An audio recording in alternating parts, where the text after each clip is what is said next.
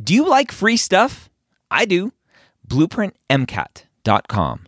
Go sign up for a free account, get access to Blueprint MCAT's diagnostic, Blueprint MCAT's full length one, Blueprint MCAT's amazing brand new spaced repetition platform with over 1,600 flashcards already made for you, as well as their amazing study planner tool. Schedule out the content so you know if you are on track to take the MCAT when you need to.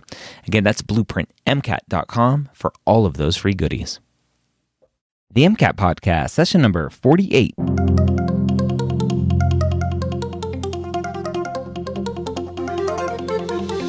A collaboration between the medical school headquarters and Blueprint MCAT. The MCAT podcast is free MCAT prep to help you understand the MCAT, teach you how to break down questions, and give you the skills and confidence to get the score you want on your MCAT test day. Learn more about Blueprint MCAT at blueprintprep.com/mcat. Now, just like the last two weeks, which if you haven't heard those, go back and listen. We are covering a kind of grab bag of topics today.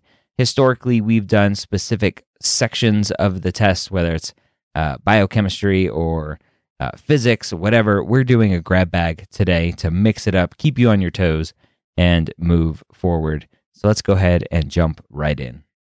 All right, Bryan, week three in our grab bag of science for the MCAT. Again, to to let you know again if this is the first time joining us go to the mcatpodcast.com slash 48 and you can download the handout and follow along with us so the first question today 47 i'll go ahead and start with this one which of the following statements if true least accords with social construction theory so just that question alone makes me mad if true and least are are those kind of we're going to get you. And this is where this this whole thinking of the MCAT's out to trick you comes from. So anyway. Yeah.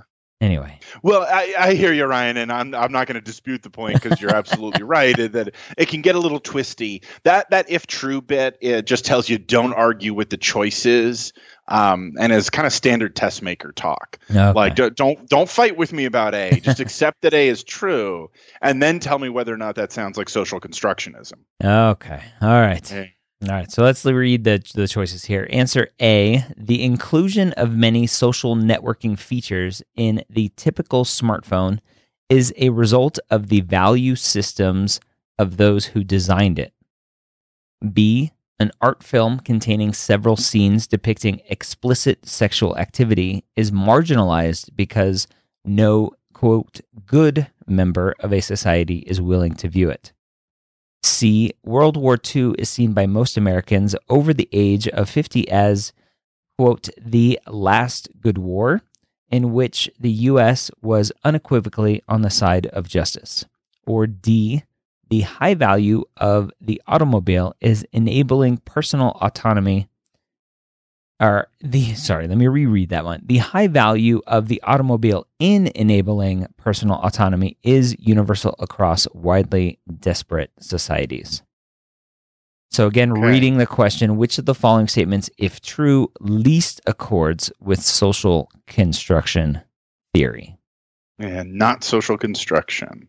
Ryan, do you have a guess? Um, I have no clue. So social construction theory, the idea that society is is just built, built by the people in it. Uh, you know, made up of of just, you know, multiple kind of people interacting through systems, primarily language. Okay. And that of course each society is just built by the people that make up the society. Okay. So least construction, what would not fit that?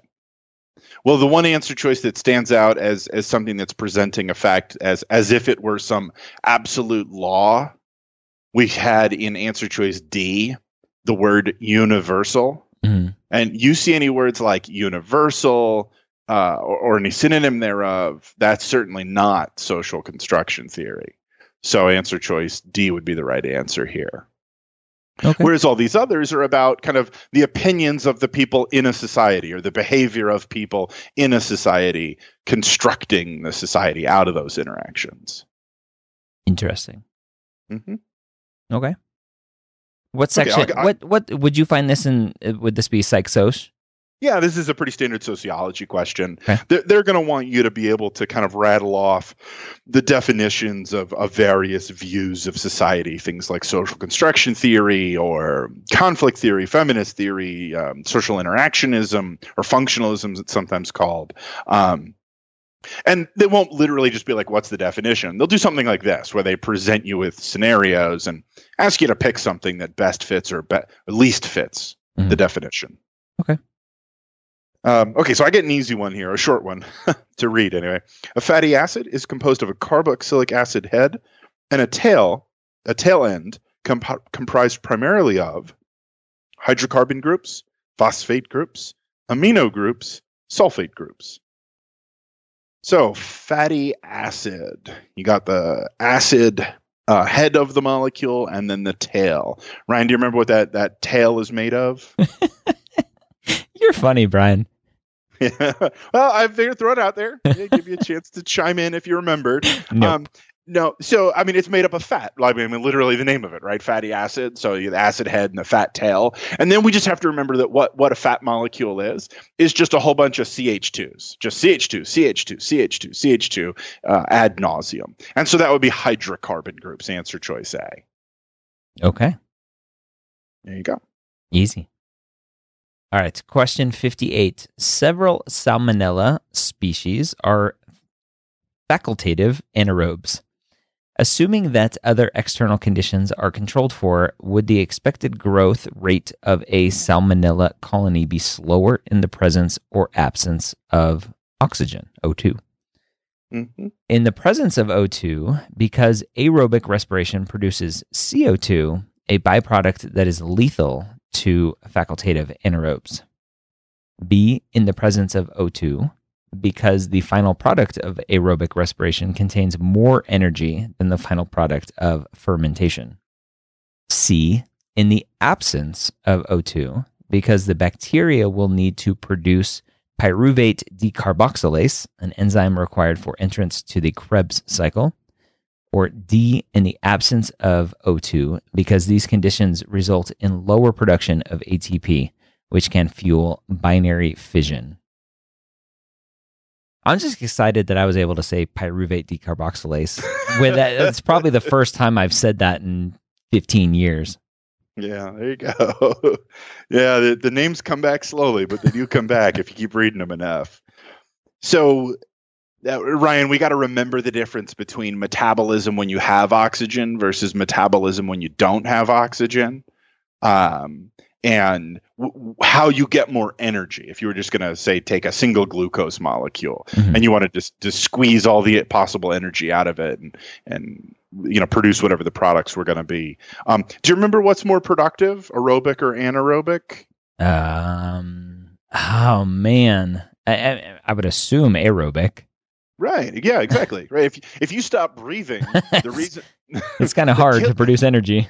Right, exactly. The reason we, the reason a, human would die after no oxygen for you know whatever four or five minutes is because in the absence of oxygen, that anaerobic respiration doesn't produce enough ATP, and of course the brain is this it, just total energy hog. Right, it has to have that energy constantly. Mhm. Um, yeah, so it's the same for a bacteria, right? It, it the question was slower. Where will the growth be slower? And so you're going to be slower in the absence of O2 because you, you're not getting nearly enough energy out of it. Okay, Yep, Makes so sense. that leads us to choice D. Yep. okay. Well, there's C and D are both absence of. Mm-hmm. So, oh, but but specifically, it's saying resulting in lower production of ATP. Okay. Mhm. Yeah, it's the energy thing. Because in the absence of O2, you're not going to do the Krebs cycle. So C is kind of self-contradictory. It No, says ab- absence of O2, but you will do the Krebs cycle. Wait, wait, what? No, Yeah. that doesn't make sense. All right, so there you have it. Another grab bag in the books. Again, you can go to medical school, actually the MCATpodcast.com slash 48 to download the actual handout for today's episode. Medicalschoolhq.net is my other website. If you aren't familiar with that, go check it out. I host many other podcasts, the Pre-Med Years, the Specialty Stories podcast, and the Old Pre-Meds podcast. You can find out everything we do over at mededmedia.com. Don't forget to check out Next Step Test Prep and how they can help you with your test prep needs. Let's talk about practice tests. I think that the number one reason that a lot of students don't do well on the MCAT is that they don't study properly. They put their head in the books and they walk up to their test day and take the MCAT. This is what they've been taught going through undergrad is you study, study, study and then take a test. The MCAT is completely different. You need to study, you need to understand the content. But beyond that, you need to take practice tests. You need to understand the format of the MCAT. You need to understand how to take the MCAT so you can succeed on it. Next Step has 10 full length practice exams for you to take. Go check them out. Use the promo code MCATPOD to save some money. It's all capital letters M C A T P O D. I hope you have a great week. We'll see you next time here at the MCAT podcast.